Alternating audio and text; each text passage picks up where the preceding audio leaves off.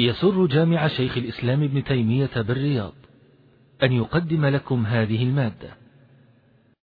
فضيلة الشيخ يقول أرجو التفصيل في هذا في من يتعصب لبعض الأشخاص من العلماء وطلبة العلم ويتحزب فقد ظهر هذا كثيرا في صفوف الشباب خاصة. على كل حال ذكرت شيء من هذا مر على مناسبة فيما يجب لأهل العلم وهو الاحترام والتقدير. وعدم التعصب وعدم الإفراط.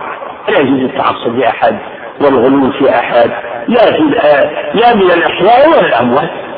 يجب أن يكون الإنسان محكما لشرع الله متبعا له إلى الله آه، منزلا كل أحد منزلته ناصحا لعباد الله ناصح لعباد الله. ينصح لعباد الله يحب لهم الخير ويغفر لهم الشر ويعمل على الإصلاح والتسديد والتماس العذر ويدعو للجميع وهذا مقتضى النصيحة لأئمة المسلمين وعامتهم والله أعلم. بسم الله الرحمن الرحيم. الحمد لله رب العالمين والصلاة والسلام على رسول الله صلى الله على آله وأصحابه أجمعين. أما اللهم اغفر لنا ولشيخنا وللحاضرين والمستمعين برحمتك يا أرحم الراحمين. أما بعد قال المؤلف رحمه الله تعالى وعن معاوية رضي الله عنه قال قال رسول الله صلى الله عليه وسلم من يرد الله به خيرا يفقهه في الدين. متفق عليه. الحمد لله. حمدا كثيرا طيبا مباركا فيه. وصلى الله وسلم وبارك على عبده ورسوله. وعلى آله وصحبه ومن اهتدى بهداه. عن معاوية رضي الله عنه قال قال رسول الله صلى الله عليه وسلم من يريد الله به خيرا يفقهه في الدين. هذا الحديث من جوامع الكلمة. وقد تضمن تضمن بشارة لمن فقه في دين الله بأن الله قد أراد به خيرا. والدين هو دين الإسلام. الشامل لكل لكل ما تضمنه من الاعتقادات والأعمال أعمال القلوب وأعمال الجوارح. الظاهرة والباطنة. اسم الدين شامل. يشهد لهذا عليه جبريل رضي الله عنه. إن فإن فإنه سأل النبي صلى الله عليه وسلم عن الإسلام والإيمان والإحسان فأجابه. ثم قال هذا جبريل أتاكم يعلمكم دينكم. يشمل الفرائض والنوافل والأخلاق.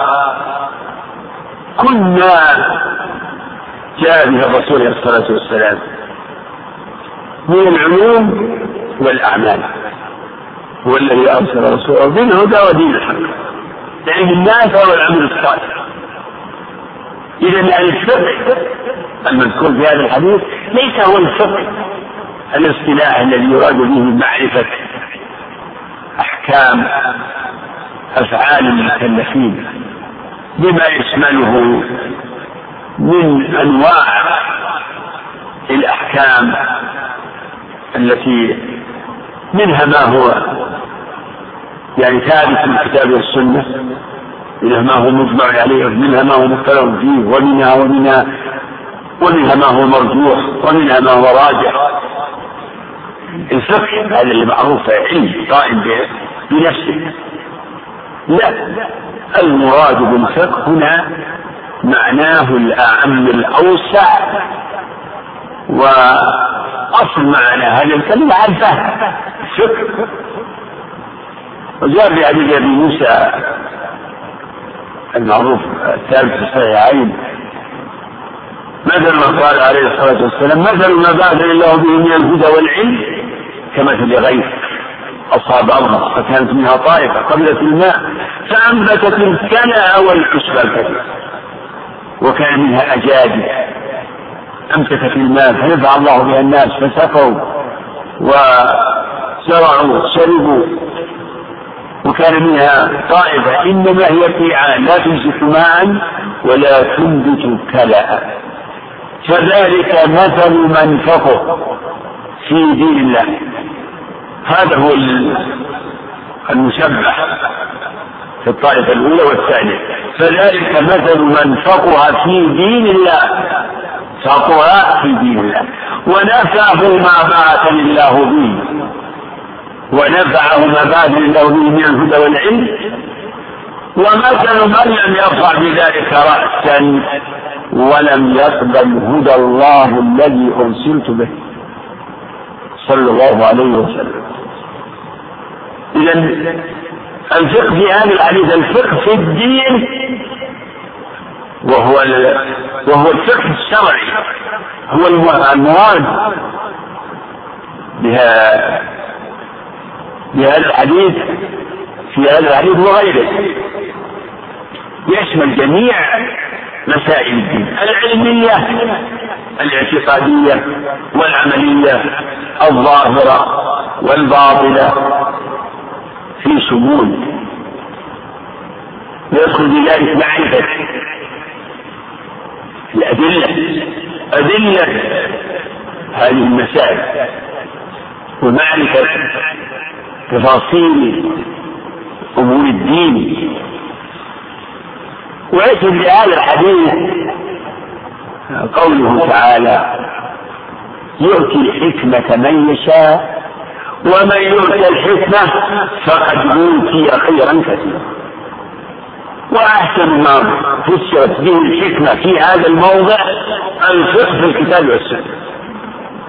الفقه في كتاب الله وسنة رسوله عليه الصلاة والسلام. ومن يؤتى الحكمة فقد أوتي خيرا كثيرا. هذا متفق تماما مع قوله عليه الصلاة والسلام من يريد الله به خيرا يفقهه في الدين. الفقه في الدين هو في ذاته خير. فمن فقهه الله في دينه فقد أعطاه خيرا كثيرا وأراد به خيرا كثيرا. ويتبع ذلك العاقبة الجزاء الثواب. فكل من الفقه في الدين والعلم به وكذلك العمل به. حين لا يكون فقيها في دين الله من لم يعمل به. إنما يخشى الله من عباده العلماء.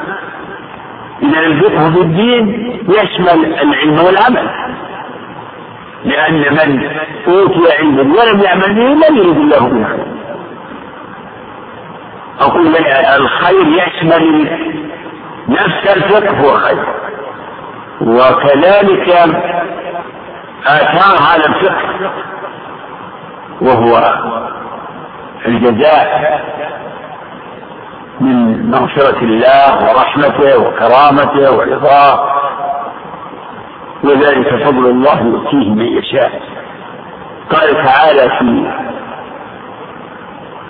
شأن من آتاه الله ذلك الخير وذلك العلم. وآخرين منهم. لما يلحقوا به وهو العزيز الحكيم ذلك فضل الله يؤتيه من يشاء. الإيمان والعلم والعمل الصالح. ذلك فضل الله يؤتيه من يشاء. والله ذو الفضل. وقال تعالى سابقوا إلى مغفرة من ربكم وجنة عرضها كعرض السماء والأرض. أعدت للذين آمنوا بالله ورسوله ذلك فضل الله. يؤتيه من يشاء والله ذو الفضل العظيم. هذه الفضل العظيمة هو الخير الكبير هو الخير الكبير أما قوله من يريد الله هذه الإرادة هذه الإرادة الأشبه عندي إنها الإرادة الكونية. الإرادة الكونية كما تعلمون أن الإرادة من الله نوعا إرادة كونية وإرادة شرعية. فيجتمعان في الواقع مما يحبه الله كإيمان المؤمن. تنفرد الإرادة الكونية فيما وقع مما يبغضه الله ككفر الكافر. تنفرد الإرادة الشرعية في ما لم يقع مما يحبه الله كإيمان الكافر. فكون من يريد الله به خيرا يعني من يشاء الله به خيرا. قال تعالى فمن يريد الله أن يهديه يشرح صدره للإسلام ومن يريد أن يذله يجعل صدره ضيقا حرجا. فالفقه إذا من فقهه الله في الدين فهذا الفقه مراد بالإرادة الكونية والشرعية. مراد بالإرادة الكونية والشرعية. وفي مقابل ذلك. يعني هذا منطوق الحديث. مفهومه أن من لم يفقهه الله في الدين لم يرد به خير. وهذه الأمور آه، تتفاضل وتتفاوت. الحكم الدين على مراتب. وأصل إرادة الله بعبده خيرا أن يوفقه للإسلام هذا هو الأصل. فكل مسلم فله حظ. لكن من فقر في دين الله فقد أراد الله به خيرا عظيما وخيرا كثيرا كما في الآية ومن يؤت الحكمة فقد أوتي خيرا كثيرا. فأفضل العلم العلم بالله أسمائه وصفاته والعلم بشرعه. وأقبح الجهل الجهل بالله سبحانه وتعالى. إذا الفقه في هذا الحديث يشمل العلم بأسماء الله وصفاته وبالأحكام الشرعية الأوامر والنواهي والعلم بسائر مسائل الاعتقاد. ولهذا سمى أبو حنيفة رضي الله عنه ورحمه ما جمعه من مسائل الاعتقاد سماه الفقه الأكبر. في مقابل الفقه فقه الأحكام أحكام الأعمال أحكام أفعال المكلفين. هذا هو الفقه. فالفقه في الشرع شامل لا يختص بأحكام الأفعال من العبادات والمعاملات. وهذا فيه حث بالغ على التفقه في دين الله. فالتفقه في دين الله هو خير وسبيل إلى الخير. التفقه في دين الله يعرف الفقه في في دين الله يشمل يعني تحصل به معرفة الله يعرف الإنسان ربه ويعرف الطريق الموصل إليه ويعرف ما يؤول إليه أمر الخلق وما يدعون إليه وما عند الله العاملين من ثواب أو عقاب ولهذا يتبين ما في هذه الجملة من معنى عظيم. من يريد الله به خيرا؟ يفقهه في الدين. ولا بد أن يكون الفقه الدين. يعني لا يكون بال بالوحي. ذاك الأنبياء يكون بأسباب. الاسباب كثيرة.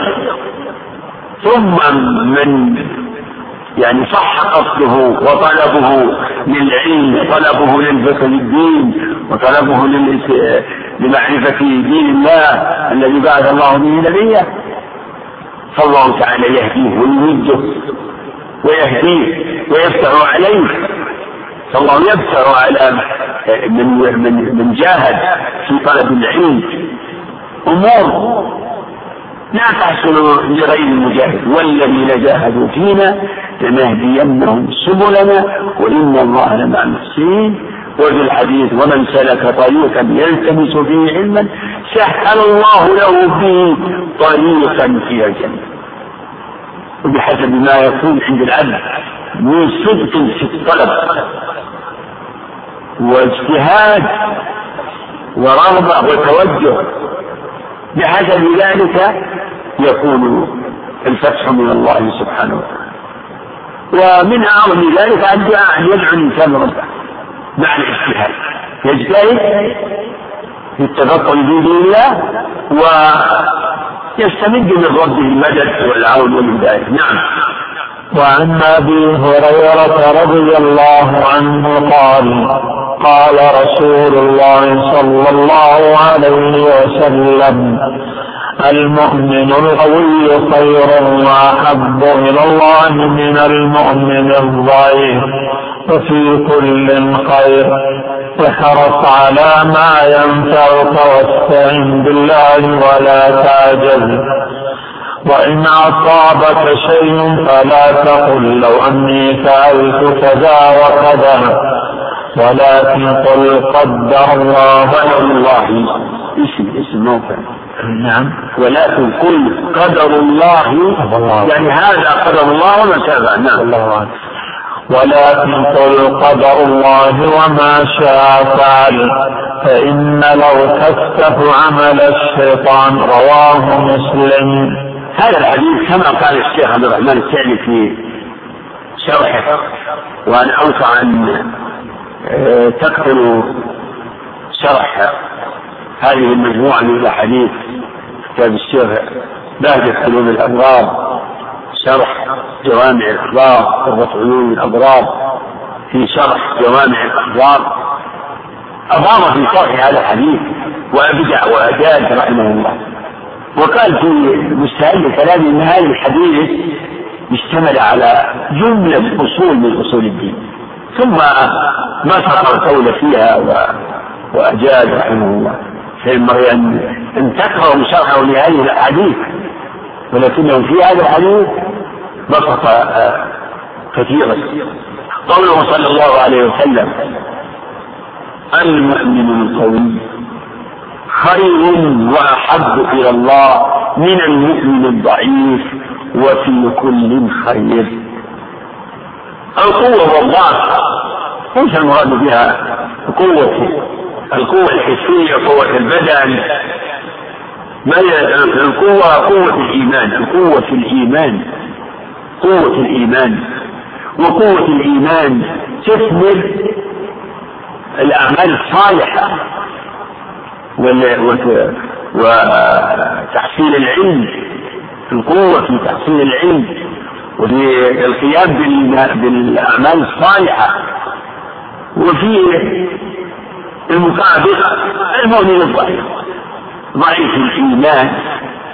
ضعف الإيمان يكون بضعف بنقص العلم وبنقص العمل. فيشمل يعني يشمل المتصل ويشمل الظالم. وفي كل خير كل المؤمنين فيهم خير. لأن الإيمان لأن الإيمان نفسه خير. وكل عمل صالح فهو خير. ولكن المؤمنين يتفاضلون في هذا الإيمان ويتفاضلون في ذلك الخير. المؤمن القوي. خير أحب إلى الله من المؤمن الضعيف وفي كل خير قال الله تعالى لا يستوي منكم من أنفق من قبل الفتح وقاتل. أولئك أعظم درجة من الذين أنفقوا من بعد وقاتلوا. وكلا وعد الله الحسنى. وكلا وعد الله الحسنى. الكل موعود بالثواب وبالخير لكن مع مع الثالث الصحابة يشتركون في في فضل الصحبة لكنهم ليسوا فيها على مرتبة واحدة. وهكذا جميع شؤون الإسلام الناس فيها على مراتب. فالمقامات ثلاثة مقام الإيمان مقام الإسلام ومقام الإيمان ومقام الإحسان. هذه المراتب بعضها فوق بعض. المؤمن القوي خير وأحب إلى الله من المؤمن الضعيف وفي كل خير. ومن ثمرات الإيمان محبة الله.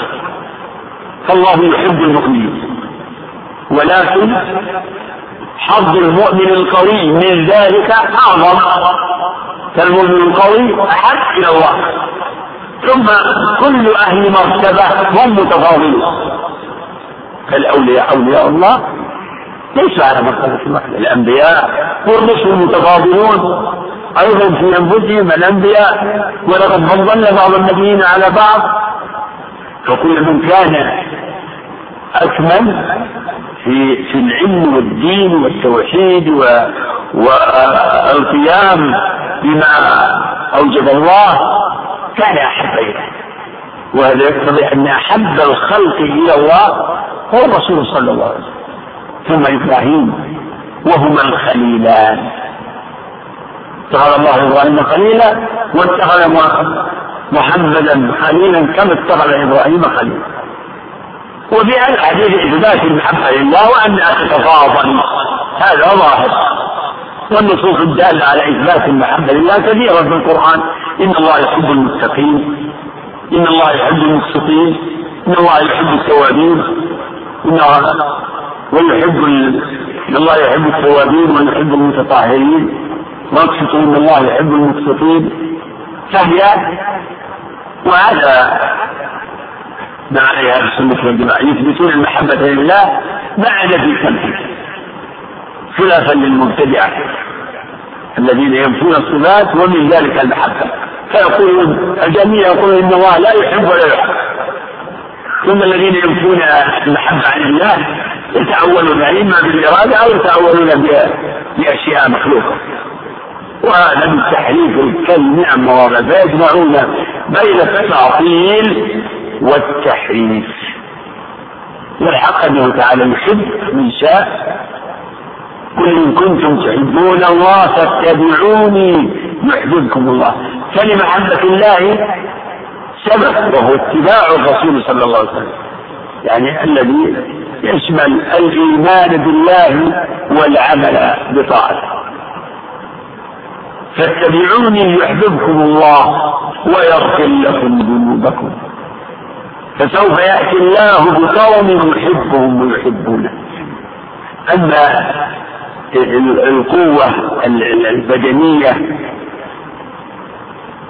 فهي من جملة النعم التي يبتلى بها الإنسان. إن استعملها في طاعته في طاعة الله كانت خيرا وإن استعملها في معصية الله كانت شرا.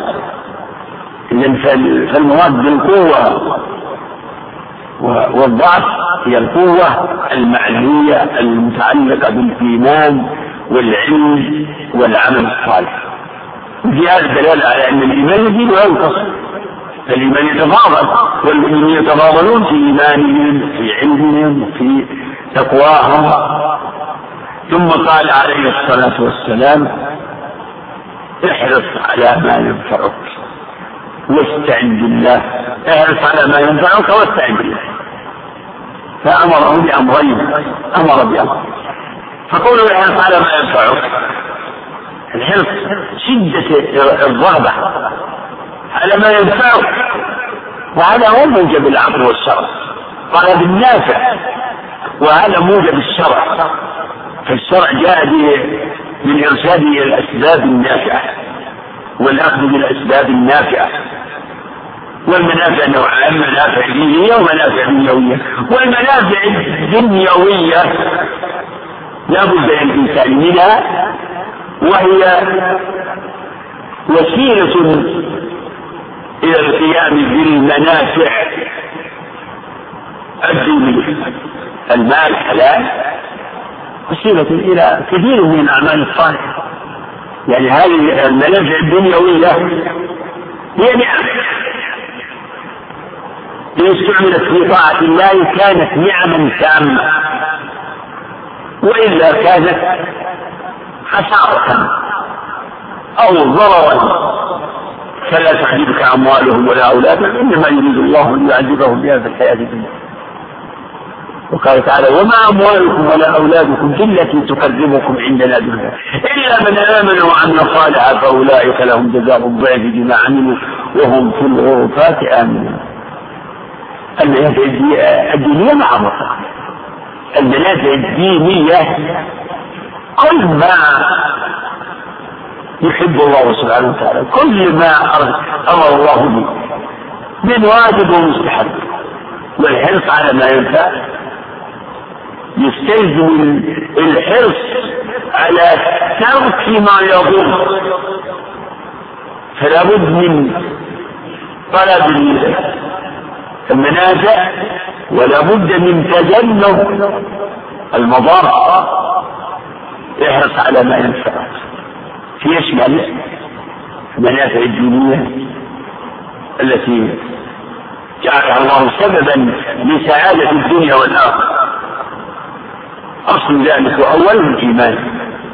العلم الأعمال الصالحة على اختلافها. هذه الوصية تتناول الاجتهاد في التقرب إلى الله بأنواع القربات. من الصلاة فرضها ونفيها والصدقات فرضها ونفيها والصيام فرضه ونفيه والحج والجهاد وبر الوالدين وصلة الأرحام وذكر الله بأنواعه هذه أعظم من أسباب الناس. المنافع الدنيوية. المال حلال آه، طلب كذلك آه، الزوجة الصالحة. الذرية طلب الذرية. هذه مطالب هي يقتضيها الطبع و... ويدعو إليها الشرع لكن لغاية ثانية أن تكون وسيلة ومعينة على ال... على ما يحب الله سبحانه وتعالى. لا حسد إلا في اثنتين رجل آتاه الله القرآن فهو يقوم به آناء الليل وآناء النهار ورجل آتاه الله مالا فهو ينفقه أو ينفق منه آناء الليل وآناء النهار. ومن المنافع الدينية والدنيوية مثلا اختيار الصحبة الصالحة أصحاب صاحب الجليس من الأمور مما يطلق للدين والدنيا. فيجب اختيار الصاحب الذي تحصل بصحبته المنافع والجليس الصالح. فالمقصود أن قوله عليه الصلاة والسلام احرص على ما ينفعه كلمة جامعة يدخل فيها كل ما ينفع من أمر الدين والدنيا. ومفهوم هذا البعد عما يضر. أو ما لا ينفع. فمن النقص الاشتغال بما لا ينفع وإن لم يضر. ولهذا قيل في الفرق بين الورع والزهد. أن الورع ترك ما يضر في الآخر والزهد ترك ما لا ينفع. وبهذا نقول أيهما أكمل؟ الورع أم الزهد. الزهد أكمل. لأنه ترك ما لا ينفع. ومن ترك ما لا ينفع لابد أن يترك ما يضر. فالزهد أكمل من الورع وعلى هذا فالورع واجب. والزهد مستحب. ترك ما لا ينفع هذا مستحب. قال واستعن بالله. استعن بالله. الاستعانة طلب العون من الله. وهذا يتضمن الإيمان بالقدر. فتضمن الأمران الإيمان بالشرع والقدر. فالشرع جامع للأسباب النافعة. والاستعانة بالله تتضمن الإيمان بالقدر. ولا يحصل للعبد مطلوب إلا بتوفيق الله ومعونته وتقديره وتدبيره واستعن بالله. ونظير هذا قوله تعالى إياك نعبد وإياك نستعين. فالعبادة هي أنفع ما يكون للعبد عبادته لله هي أنفع ما يكون. هي هي تجمع المنافع الدينية. ويدخل فيها المنافع الدنيوية إذا استعين بها على عبادة الله سبحانه وتعالى. وإياك نستعين. فلهذا قال أهل العلم إنها إن هذه الآية قد جمعت الدين كله. فدي كل داخل في مفهوم العبادة والاستعانة. إياك نعبد وإياك نستعين. وكثير ما يقرن الله بين هذين الأمرين. بين الإيمان بين ما يتضمن الإيمان بالشرع ويتضمن الإيمان بالقدر. فاعبده وتوكل عليه. ومن يتق الله يجعل له مخرجا ويرزقه من حيث لا يحتسب. ومن يتوكل على الله ومن يتوكل على الله فهو حسبه. فجمع بين التقوى والتوكل والعبادة والتوكل والعبادة والاستعانة. وهكذا. هاتان الوصيتان في هذا الحديث. احرص على ما ينفعك واستعن بالله؟ تضمن الأصلين. الإيمان بالشرع والإيمان بالقدر. فلا يعتمد العبد على على نفسه وعلى سببه ونبه الشيخ عبد الرحمن السادي اخذا من هذه من الجمع بين هاتين الوصيتين إلى أن الوصول إلى المطالب يحصل بالحفظ أول صدق الرغبة. ويعرف ويحصل ذلك بالفعل بالجد في فعل الأسباب الموصلة إلى المطلوب. والثالث الاستعانة بالله واستمداد فضله وعطائه. فإذا توفرت هذه الأمور صدق الرغبة وفعل السبب والتوكل على الله. والاستعانة به فإنه لا بد بتوفيقه سبحانه وتعالى أن يحصل والذين جاهدوا فينا لنهدينهم سبلنا وإن الله لمع الناصرين قال ولا تعجل. وهذا في مقابل الأمرين. احرص على ما ينفعك واستعن بالله ولا تعجل. العجز في مثل هذا السياق يراد به ضعف الإرادة والعزيمة والتقصير في الأخذ بالأسباب. فالرسول صلى الله عليه وسلم قاتل بين الحرص والاستعانة وبين العجز. احرص على ما ينفعك واستعن بالله ولا تعجز. كما جاءت المقابلة في هذا بين الكيس والعجز. الكيس هو يشمل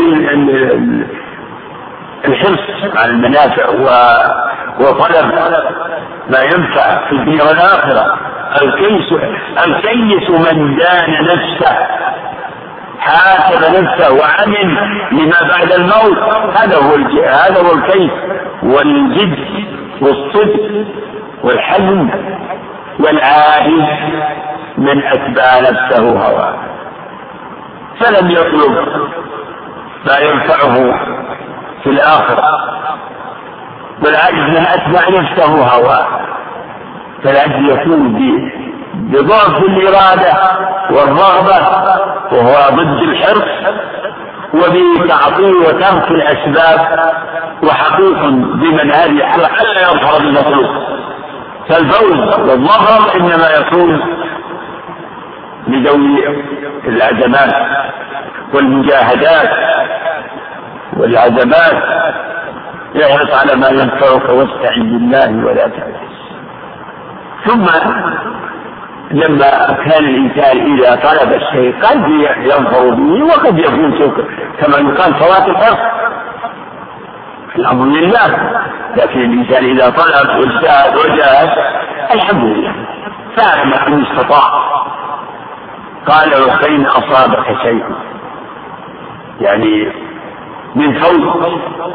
مطلوب أو حصول مكروه. إن أصابك شيء بعد فعلك لما تستطيع من الأسباب في تحصيل المنافع إن أصابك شيء فلا تقل. لو أني فعلت كذا لكان كذا وكذا. ولكن قل قدر الله وما شاء فعل. يعني قل هذا قدر. سلم وهذا يتضمن الصبر. والتسليم لقدر الله والرضا عن الله.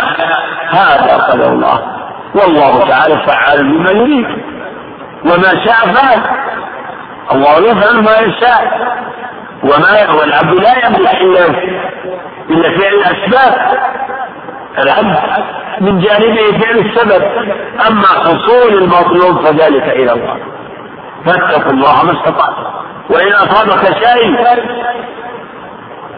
شيء هو خلاف ما تطلبه تؤمن من فوت منفعة أو حصول مضرة فكلاهما مصيبة. فلا تقل لو أني فعلت كذا. لكان كذا وكذا.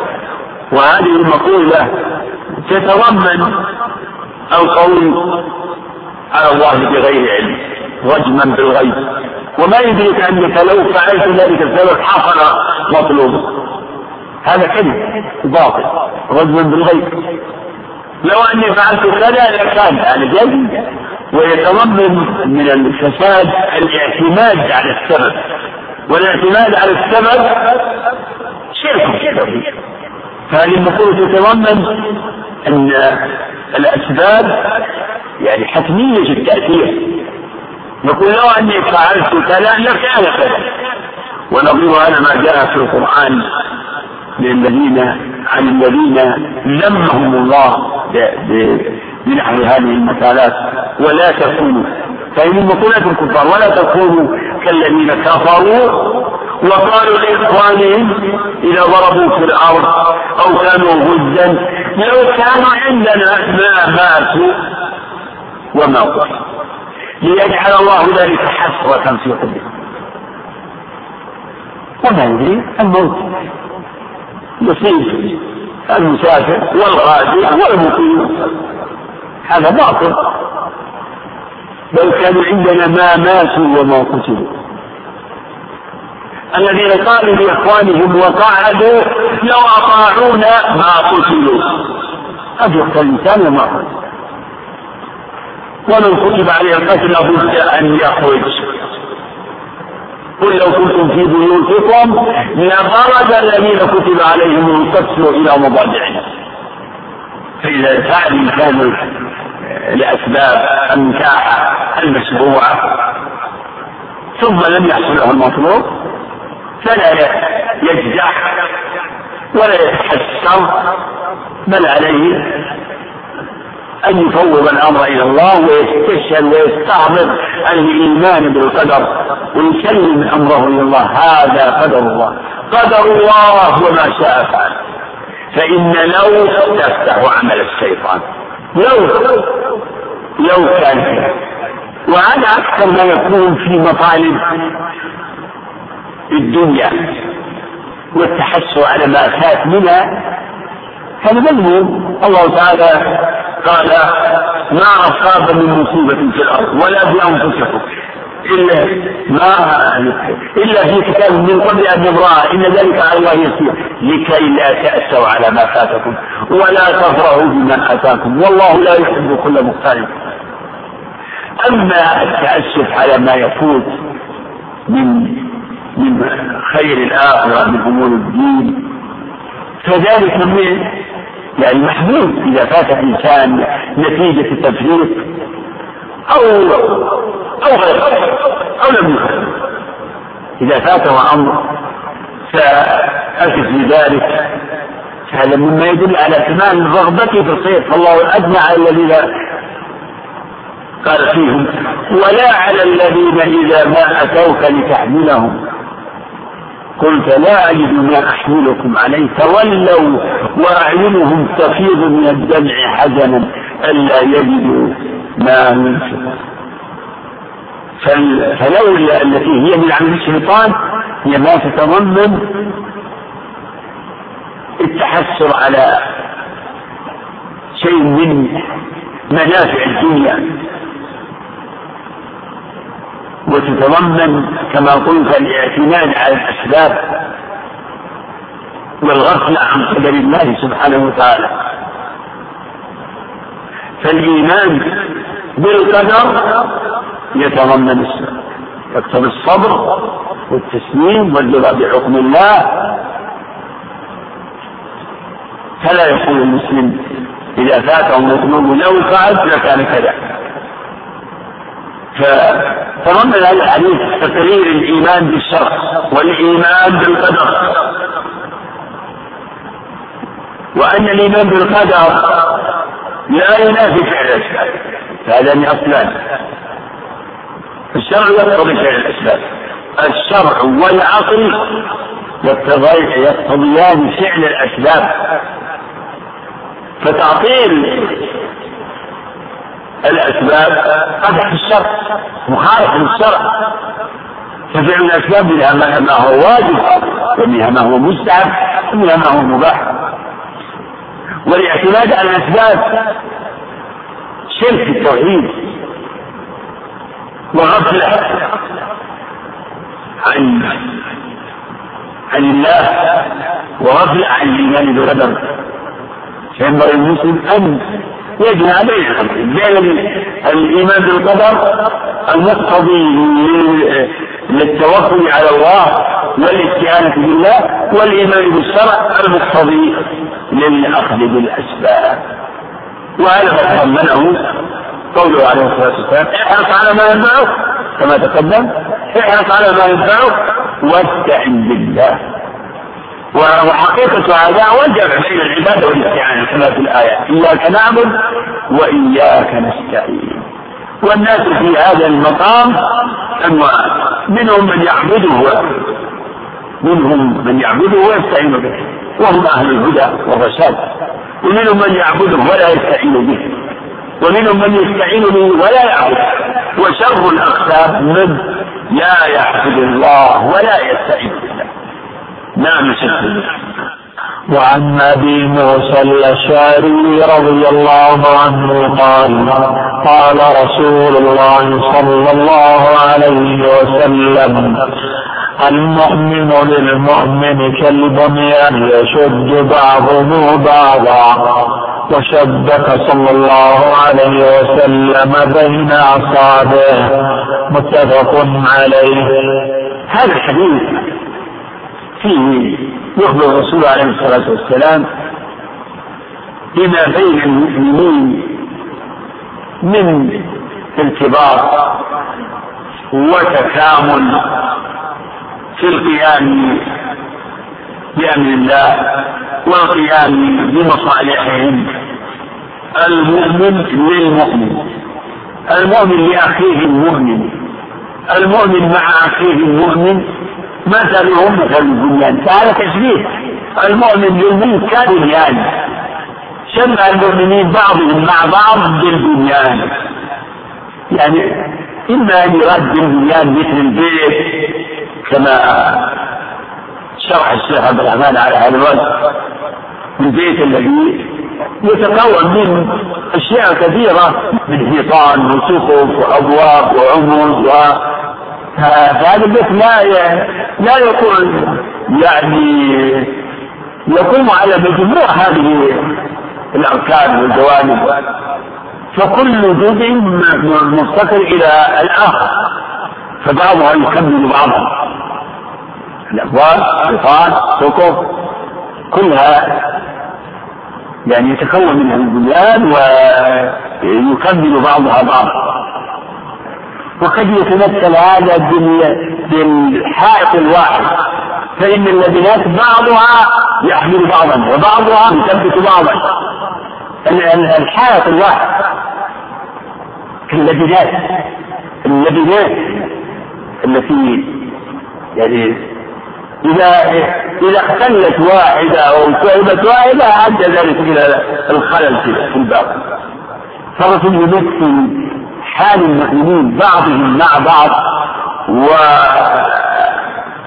وعناية بعضهم ببعض بالبناء الواحد. وذكر وجه الشباب لأن التشبيه يقول له البيان أنه أربعة أركان مشبه ومشبه به وأداة تشبيه ووجه شبه وهذا كله مذكور في الحديث الأركان الأربعة أربعة يعني أركان التشبيه الأربعة مذكورة. المؤمن للمؤمن هذا مشبه. كالبنيان الكاف في أداة التشبيه البنيان هو المشبه به. ووجه الشبه قال فيه يشد بعضه بعضا. يعني المؤمنون يقوي بعضهم بعضا ويعين بعضهم بعضا ويقوم بعضهم بما يحتاج إليه البعض بما تحتاج إليه يعني أمتهم فيكمل بعضهم بعضا. فتقوم فيقوم أمر الأمة وتقوم المصالح كل بحسب حاله. علما وقدرة بحسب ما خلق له وبحسب ما يسره الله له. وما تحتاج إليه الأمة هو من فروض كفاية كل إذا كان به من يكفي سقط الإثم عن الباقي ويدخل في ذلك أهل العلم حتى الصنائع يعني من فروض الكفاية. لا بد أن يكون من الناس من من يقوم بهذه المصالح. فالواجبات منها ما هو فرض عين ومنها ما هو فرض كفاية. ففرض عين واجب على كل أحد. كل واحد مسؤول عن القيام به. حسب حاله وفوق الكفاية مطلوبة من المجموع. فإذا كان بها من يكفي إذا قام ببعضها من يكفي سقط الإثم عن الباقي وفي هذا التشكيل وفي هذا الخبر في ضمنه أمر. يعني هذا شأن المؤمنين. فعلى المؤمنين أن يكونوا هكذا على المؤمنين الإيمان يقتضي أن يكونوا متراصين متآلفين متعاونين. يفصل ذلك قوله تعالى وتعاونوا على البر والتقوى ولا تعاونوا على الإثم والعدوان. يفصل قول الدين النصيحة إلى قوله ولأئمة المسلمين وعامتهم. هذا الحديث الذي نحن بصدده يعني من كذلك ومن جوامع الكلم فيدخل فيه كل ما ينبغي للمؤمنين أن يقوموا به كل بحسبه وكل بحسب ما يسكى ما يناسب حاله ويناسب حال الأمة. يشد بعضهم بعضا. في تكامل. كالأسرة الواحدة. كل يقوم بدور. كل يقوم بشأن. المؤمن للمؤمن كالبنيان يشد بعضهم بعضا. ثم شبك النبي صلى الله عليه وسلم أصابعه. وعلم الأصابع إلى إذا شبك الإنسان أصابعه يعني حصل بذلك شد إحدى اليدين بالأخرى أو كل من اليدين بالأخرى. فبهذا التداخل وبهذا يعني الانضمام الأصابع ورص بعضها لبعض تحصل القوة. وشد كل من اليدين إحدى اليدين للأخرى. كذلك البنيان. كذلك ينبغي أن يكون المؤمنون متراصون متعاونين ولهذا مما أيضا اتصل بمعنى هذا الحديث قوله عليه الصلاة والسلام مثل المؤمنين في تواتر وتراحمهم وتعاطفهم كالجسد الواحد إذا اشتكى منه عضو تداعى له سائر الجسد بالحمى والسهر ومما يبينه قوله سبحانه والمؤمنون والمؤمنات بعضهم أولياء بعض. يأمرون بالمعروف وينهون عن المنكر. ويقيمون فبين المؤمنين ولاء وحب. يقتضي منهم التعاون على مصالحهم العامة والخاصة. وكذلك قوله تعالى واعتصموا بحبل الله جميعا ولا تفرقوا. اعتصموا بحبل الله جميعا الاجتماع على الحق التعاون على البر والتقوى. كثير من المصالح لا تتحقق إلا بالاجتماع وبالتعاون لا يستطيع الفرد أن يقوم بها. فالإيمان هو مصدر هذا الخير العظيم هو أساس الإيمان المؤمن للمؤمن. وهذا فيه لفتة إلى الرابطة الخاصة بين المؤمنين وهي الأخوة الإيمانية إنما المؤمنون إخوة. الرابطة التي تستوجب التعظيم والتي جاء تعظيمها والتنويه بها والتوجيه إليها والأمر بها هي رابطة الإيمان وأخوة الإيمان. لا رابطة الوطن لكن يمكن أن تكون رابطة الوطن تندمج لأن الإيمان مما يأمر به يأمر بالإحسان يأمر بالإحسان إلى الجار. فليس الوطن هو الرابطة التي تستوجب الألفة والمحبة. إلا الأمور الطبيعية شيء آخر. لكن الشأن في مقتضى الإيمان في تحقيق ما يحبه الله سبحانه وتعالى. المؤمن للمؤمن. إنما المؤمنون إخوة والمؤمنون والمؤمنات. بعضهم أولياء بعض. يجوز للإنسان أن يحب. كل من سمى مواطن يجوز الإنسان يحب كل من كان من وطنه. يعني بل يجب هو ما يغضبه الله. من قليل وبعيد.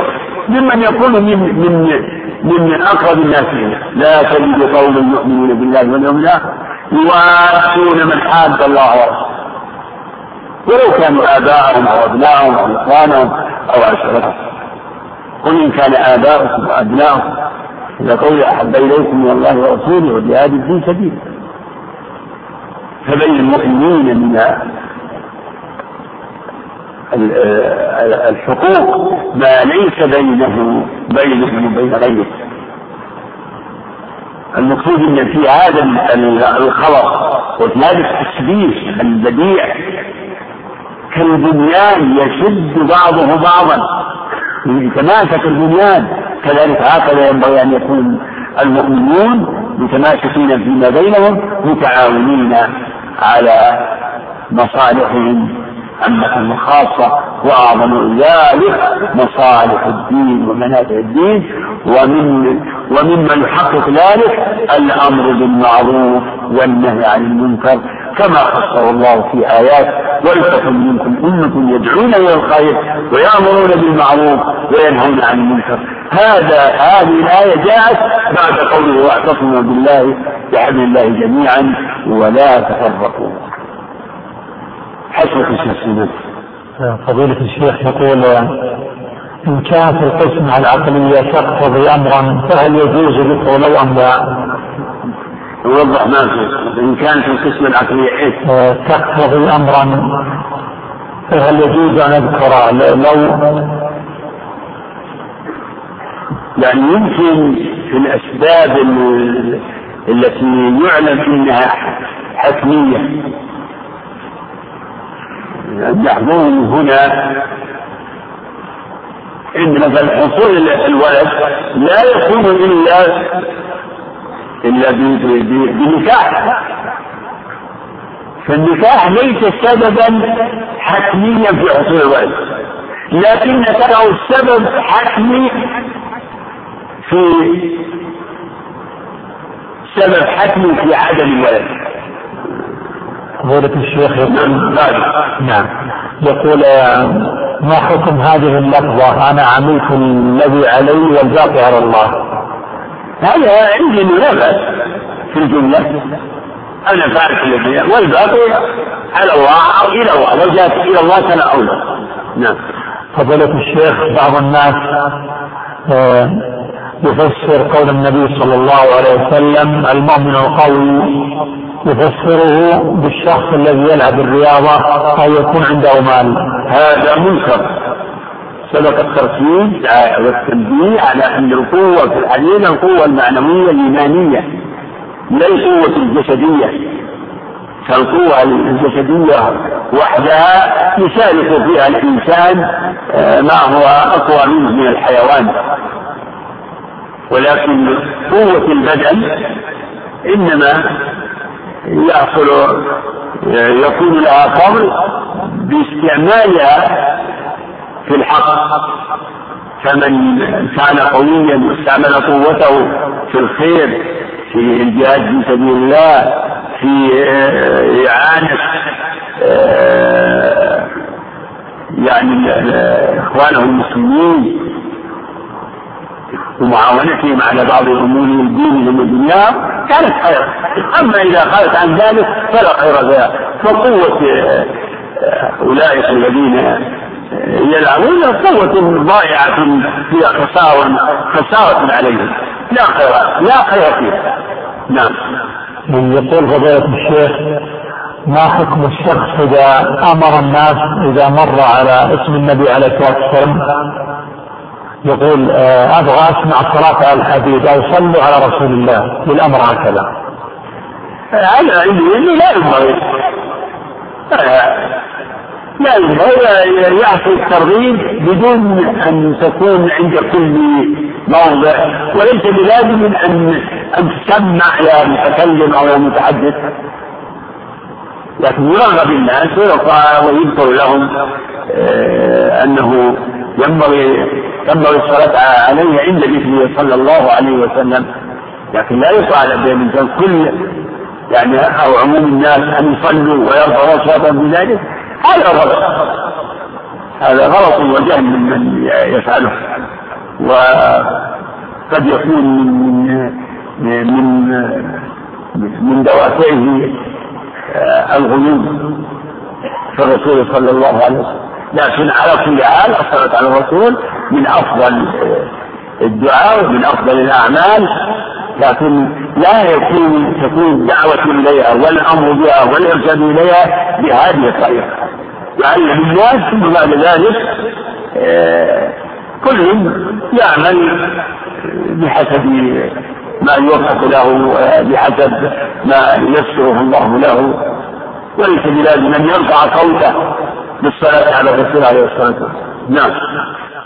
يقول يوجد في بعض الكتب سب للإمام أبي حنيفة رحمه الله. يقول؟ يوجد في بعض الكتب؟ سب للإمام أبي حنيفة رحمه الله. ووصل ببعض الإخوان أنه يقول قد لا يكون هذا الرجل أبو حنيفة من أئمة أهل السنة.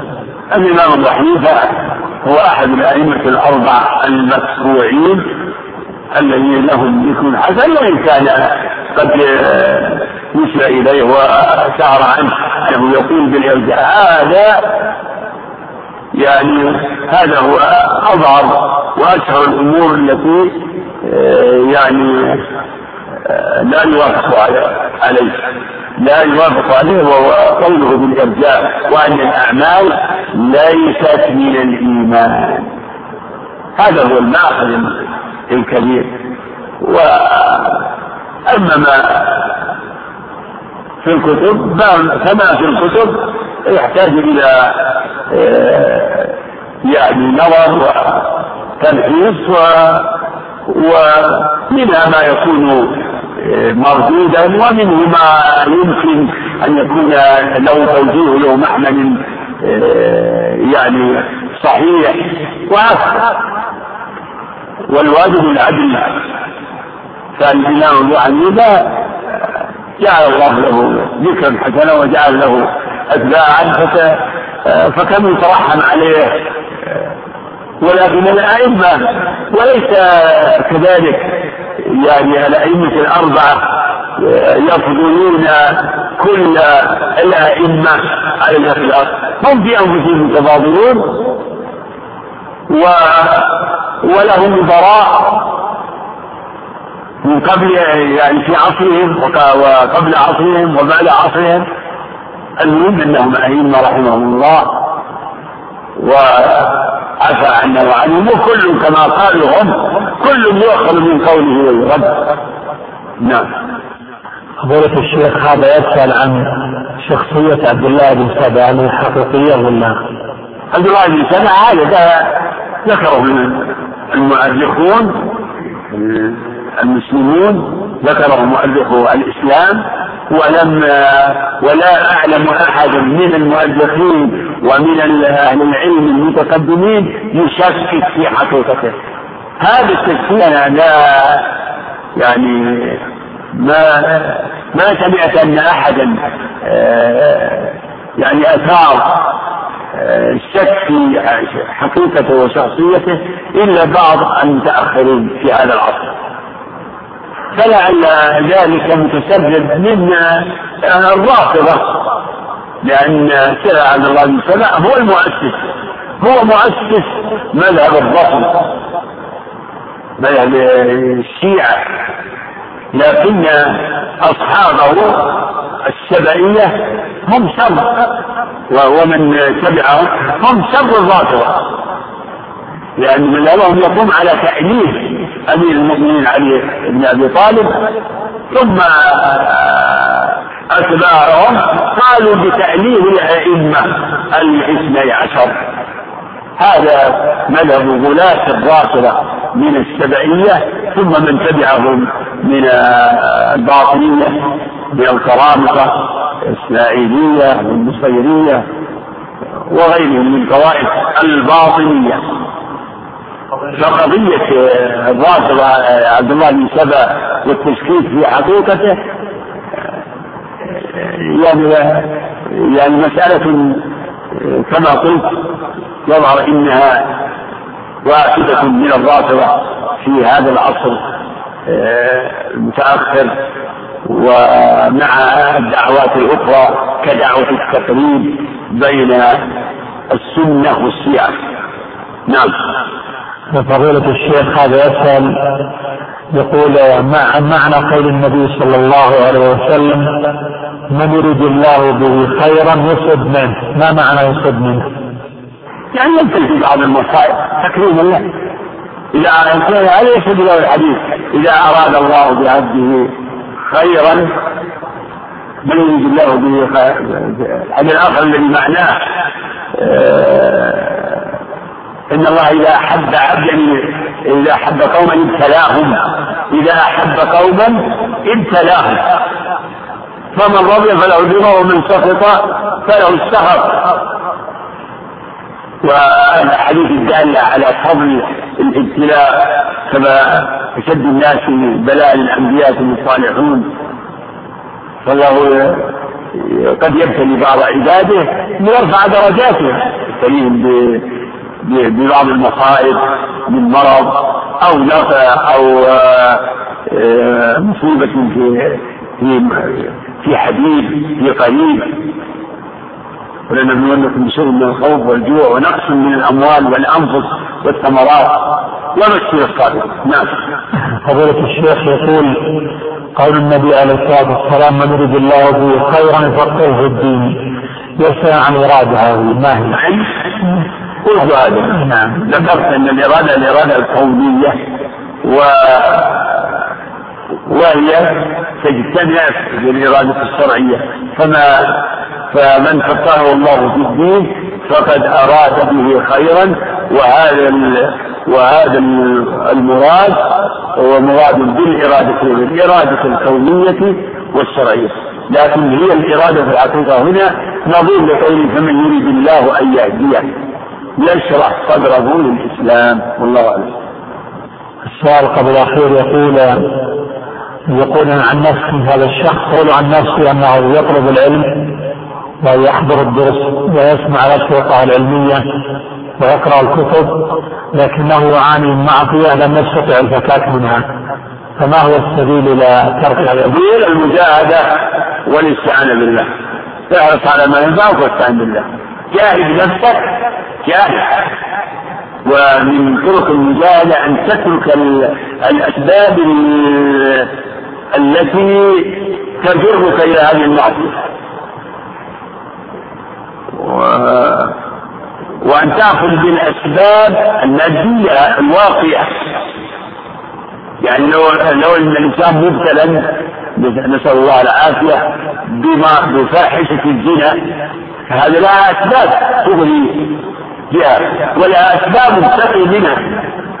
غض البصر آه البعد الدواعي إثارة الغريزة لأن معظم الدواعي هذه الوسائل والقنوات هذه كثير الغرائز وتدفع إلى الفواحش. دفع فمن ابتلي بشيء من هذا النوع مثلا عليه أن يأخذ بالأسباب الواقعة يتجنب الأسباب المثيرة المؤثرة على نفسه. ومع هذا وهذا يدعو ربه. يسأل ربه أن يهديه أن يعصمه أن يصرف قلبه. يوسف عليه السلام يقول أذكر الله عنه أنه يعني يدعو ربه. وإلا تصرف عني كيدهن أصب إليهن وأكن من الجاهلين. فاستجاب له ربه فصرف عنه كيدهن. إنه هو السميع العليم. نعم. الأخير. السؤال الأخير فضيلة الشيخ يقول هذا الرجل يعني يسأل عن عن رأيكم في التصوير الفوتوغرافي وتصوير الفيديو. أبدا أنا أرى أن كل التصوير حرام. لأن النصوص عامة ومن خص منها شيئا فعليه الدليل ولا دليل. ما هو إلا شبهة شبهة وهي أن هذا التصوير بالآلة وأنها حبس الظل وما أشبه ذلك. من من أين لنا هذا التقييد وإن قال به بعض الأكاذب وبعض الأفاضل؟ لكن هذا الرأي الذي وقع وحصل من بعض من بعض الأكابر والأفاضل قد صار به أهل الأهواء. إذا جاء الرأي أو الفتوى أو المذهب موافقا لأهواء الناس أخذوا به واطرحوا ما خالفه. هذا هو الذي عليه حال أكثر الناس في هذا الزمان. تصوير هو تصوير. لغة كل حتى الذين يقولون من جاي يقولون تصوير هو تصوير ويسمون هذا المرسوم يسمون الصورة. هذه الصورة. ومن قال من أهل العلم بجواز التصوير الفوتوغرافي أيضا آه، يعني من الأفاضل. كشيخنا الشيخ محمد بن عثيمين آه، يقول ما يجوز تعليق الصور ولا يجوز آه، اقتناء الصور واستبقاء للذكرى. تبين ان ما هي الا شبهه تصوير في مضاعات أنت الذي ينصب الآلة ليلتقط الصورة هل يريد أن يضاهي؟ يضاهي بخلق الله. يعني هذه الصورة المرسومة على الورقة بالآلة. هذه مثال للصورة الحقيقية. الصورة التي خلقها الله ولا يد الإنسان بها هي الصورة القائمة بالمصور. أما الصورة التي على الورقة هذه هذه من عمل الإنسان. هي من عمله. لكنه بعد أن كان يرسم بيده ويقال جاءت آلة تكفيه المؤمن. وكان في الخطوة الأولى أن يصورها تصويرا هيكليا ثم يقوم بما يسمى قديما بالتحميل ثم الآن نفس آه، يعني التصوير الفوتوغرافي أو أو التصوير بأنواعه يتحكم فيه الناس المصورون يتحكمون فيها بالتقبيل والتفصيل والتحسين والتقبيح وبالتلوين كما يقولون. صورة ملونة والله والله المستعان. وإذا اختلف الناس وكانت يعني الشبهات فطريق النجاة الاعتصام بحبل الله بكتاب الله وسنة رسوله. فإذا اختلف الناس علينا أن نعتصم بسنة رسول الله صلى الله عليه وسلم. وسنة الرسول آه، واضحة صريحة. قوية الدلالة في تحريم التصوير. حديث لعن الله المصورين إن أشد الناس عذابا يوم القيامة. الذين يظاهرون بخلق الله. من أظلم؟ وفي الحديث القدسي ومن أظلم ممن ذهب يخلق كخلقي الحديث. والله المستعان. السلام عليكم. بسم الله الرحمن الرحيم. الحمد لله رب العالمين والصلاة والسلام على رسول الله وعلى آله وأصحابه أجمعين. اللهم اغفر لنا ولشيخنا وللحاضرين والمستمعين. برحمتك يا أرحم الراحمين. واعصمنا من الفتن ما ظهر منها وما بطن أما بعد قال المؤلف رحمه الله تعالى وعن أبي موسى رضي الله عنه أن النبي صلى الله عليه وسلم أن النبي صلى الله عليه وسلم إذا أتاه سائل أو طالب حاجة قال قال اشتروا تؤجروا ويقضي الله على لسان رسوله صلى الله عليه وسلم ما شاء. متفق عليه. الحمد لله وصلى الله وسلم وبارك على عبده ورسوله وعلى آله وصحبه ومن اهتدى بهداه. في هذا الحديث يذكر أبو موسى الأشعري رضي الله عنه شيئا من هديه عليه الصلاة والسلام الذي هو خير خير الهدي. فمن هدي أنه عليه الصلاة والسلام أنه إذا جاءه سائل أو طالب حاجة سائل كان سائل مال أو أمر من الأمور. يعني ليس سائل علم. وقوله أو طالب حاجة يظهر أن أو للشك إذا جاءه سائل أو طالب حاجة ويحتمل أن تكون أو طالب حاجة يعني أهم من السائل. قال عليه الصلاة والسلام اشفعوا تؤجروا اشفعوا الشفاعة طلب الخير للغير قول تؤجروا هذا في ترغيب ترغيب في الشفاعة اشفعوا تؤجروا ثم قال عليه الصلاة والسلام ويقضي الله على لسان رسوله صلى الله عليه وسلم ما شاء. وقال سبحانه وتعالى من يشفع شفاعة حسنة يكون له نصيب منه ومن يشفع شفاعة سيئة يكون له كفر منه وكان الله على كل شيء مقيت. من شفاعة شفاعة شفاعة حسنة وشفاعة سيئة. والتي ندب إليها الرسول صلى الله عليه وسلم هي الشفاعة الحسنة. كما قلنا طلب طلب الخير. في الشفاعة فيها إحسان وسعي في نفع الغير. والله تعالى يحب المحسنين. من الإحسان الإحسان إلى الخلق. بأنواع الإحسان ومنها الإحسان بالشفاعة. الشفاعة الحسنة التي تحقق أمرا مشروعا وتوصل إلى إلى منفعة وتحقيق مصلحة. تحقق مصلحة للمشفوع له. وهي سبب من الأسباب الشفاعة. سبب وأما حصول المطلوب وحصول الغاية فليست من الشافع ولا يعتبر في الشفاعة يعني تحقيق الحاجة. أما تحقيق المطلوب فذلك إلى قضاء الله. ولهذا قال عليه الصلاة والسلام ويقضي الله على لسان رسوله ما شاء. وصلح المطلوب إن كان واجبا فلا يتوقف على شفاعة ولا يجوز لمن وجب عليه حق أن ألا يقبله إلا بشفاعة يجب عليها بذله مطلقا.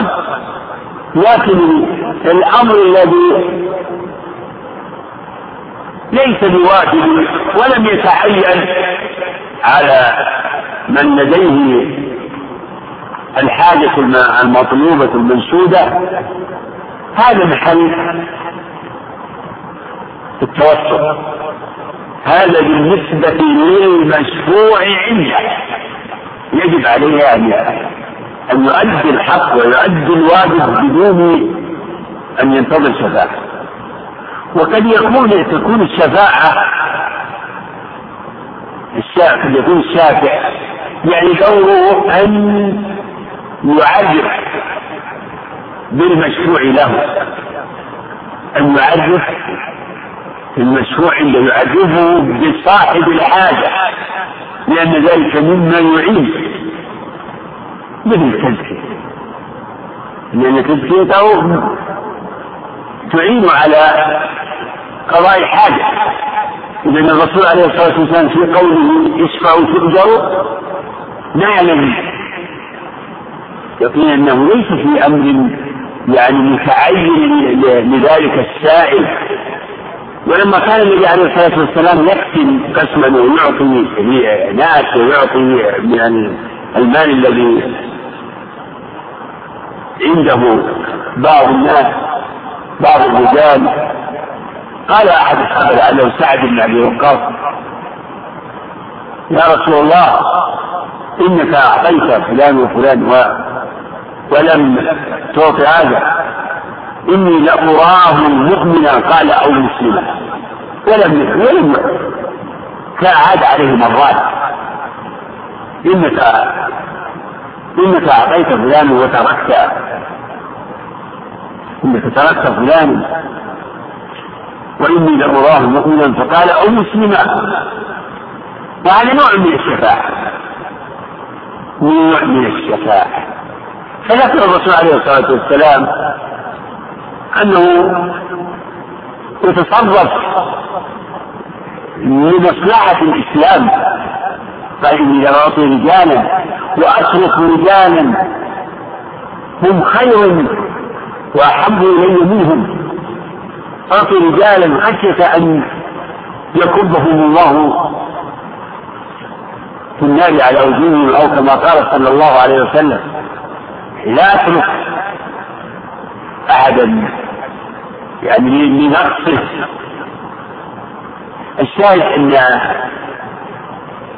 سالم شفع لهذا الرجل وأراد من الرسول أن يعطيه. هذا شاهد لقوله ويقضي الله على لسان رسوله صلى الله عليه وسلم ما شاء. وفي أمر الرسول عليه الصلاة والسلام الناس في الشفاعة في ترغيب في السعي بما ينفع وهذا طريق من أعظم طرق الخير. السعي في نفع الناس سواء كان شفاعة لسائل أو طالب حاجة أو لصاحب حاجة وإن لم يعني يمكن أن تشفع لفلان أنه كذا فقير فلان يحتاج إلى مساعدة. وهذه من من حق الأخوة الإسلامية. حقوق الأخوة السعي في منفعة المسلم. تحت القدرة فقد لا يستطيع الإنسان يساعد في ماله لكن يساعد بجاهه يكون له وجاهه له كلمة مسموعة فيشفع ويسعى ويذكر. يعني أصحاب الحاجات. ويعرف بمن يعرفه ليصل بتعريفه وتزكيته إلى مطلوبه بحق ولابد من مراعاة. أن لا تكون الشفاعة تؤدي إلى ظلم أحد الناس بحيث يقدم من لا يستحق على من هو أحق؟ فإذا كانت الشفاعة التي تسمى الآن حوار إذا كانت الشفاعة تؤدي إلى إلى الظلم فإنها لا تجوز. لأنها حينئذ تكون سيئة. إنما تشرع إذا تضمنت الإحسان وقضاء حوائج أصحاب الحاجات من غير إضرار بأحد ولا ظلم بأحد. والإحسان يكون الإحسان أو العمل الصالح منه قاصر ومنه متعدد. فالشفاعة من الإحسان المتعدد ومن العمل الصالح المتعدد لأن الذي يتعدى نفعه إلى الغير. ثم في قوله جور تنبيه إلى الإخلاص لأنه لا أجر إلا فيما كان لله. فيما كان لله ينبغي لمن أراد أن يشفع وينفع الغير أن يستطاع من الإخلاص لينال الأجر. فيقع فيه نفع ذوي الحاجات بما يستطيع. ابتغاء وجه الله عملا بقوله تعالى وأحسنوا وأحسنوا إن الله يحب المحسنين. وفي قوله ويقضي الله على لسان رسوله ما شاء أنه ليس من شرط الشفاعة حصول بل يشفع الإنسان ثم حصول المطلوب إلى الله. فلا يمنع ذلك من من الشفاعة. فلا يقول قائل إن لا أدري هل يحصل أو لا يحصل. المطلوب افعل الإحسان والله تعالى فعل مما يريد. يدري لأن الله يشرح صدر المشروع عنده. فيقبل الشفاعة بكل الأثر خصوصا إذا كانت الشفاعة متمحضة لله فإنها أحرى بحصول أحرى بحصول المطلوب وحصول النفع للمشروع للمشروع له. وتجد الشفاعة تجد وجود لمن قدر في يعني لتحصيل واجب أو دفع ظلم. يجب على من يقدر أن يدفع لنسبة المظلوم. ويدفع للمظلوم عند الظالم لرفع مظلمته ولدفع مظلمته بشفاعة وطلب للخير فهذا فهذا متعين من من من من نصرة الظالم من نصرة المظلوم ونصرة الظالم. كما في الحديث انصر أخاك ظالما أو مظلوما. وكذلك الشفاعة في استرداد حق ولتحصيل حق واجب. كذلك هذا متعين مع القدرة. وذلك من التعاون على البر والتقوى.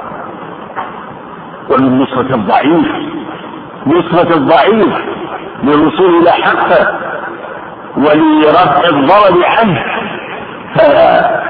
فينبغي للمسلم إذا كان له منزلة وله قدرة أن يحتسب ذلك وأن يكون آه، باذلا للمعروف محسنا إلى عباد الله لوجهه.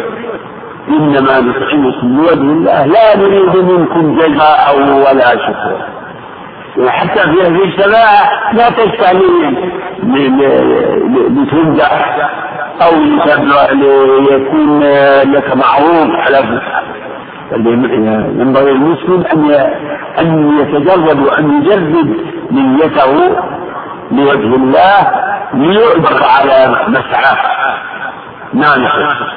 وعن عائشة رضي الله عنها أن النبي صلى الله عليه وسلم قال أنزل الناس منازلهم رواه أبو داود.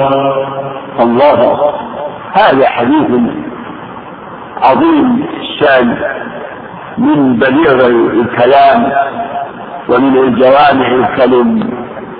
قال رسول الله صلى الله عليه وسلم انزلوا الناس منازلهم. هذا التوجيه النبوي يرجع إلى امرين إلى الحكمة وإلى العدل وهما أصلان. أصلان من أصول الشرع والعقل. الحكمة وضع الأشياء في مواضعها وفي العدل.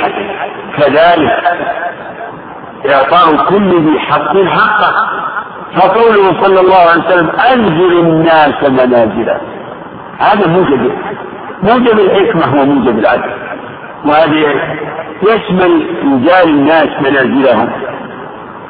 في الحكم في الحكم عليه وإذا قلت بعد في الحكم عليه فلا يسوى لا يسوى الفاجر بالتقي الصالح. لا يسوى الجاهل بالعالم. ولهذا اعتمد أهل الحديث في الحكم على الرواة. على معنى هذا الحديث فحكموا على الرواة رجال الحديث.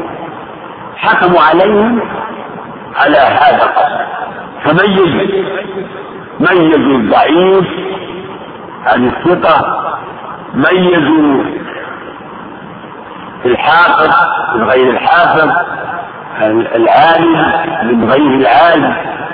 ميزوهم وجعلوهم مراتب وفي هذا إنزال لكل من الرواة منزلة جعلوهم مراتب ودرجات. فحققوا بذلك في حكمهم على الرواة. حققوا بذلك إنزال كل في منزلته التي ينزل عليها وهذا واجب في كل الأمور. فالذين فضل الله بعضهم على بعض. يجب الإيمان تفاضله اعتقاد أن هذا أفضل من هذا. والصحابة لهم فضل مشترك ولكنهم متفاضلون. فيجب في الحكم عليهم إنزال كل منزلته. شكر الله لفضيلة الشيخ على ما قدم وجعله في موازين حسناته والسلام عليكم ورحمة الله وبركاته.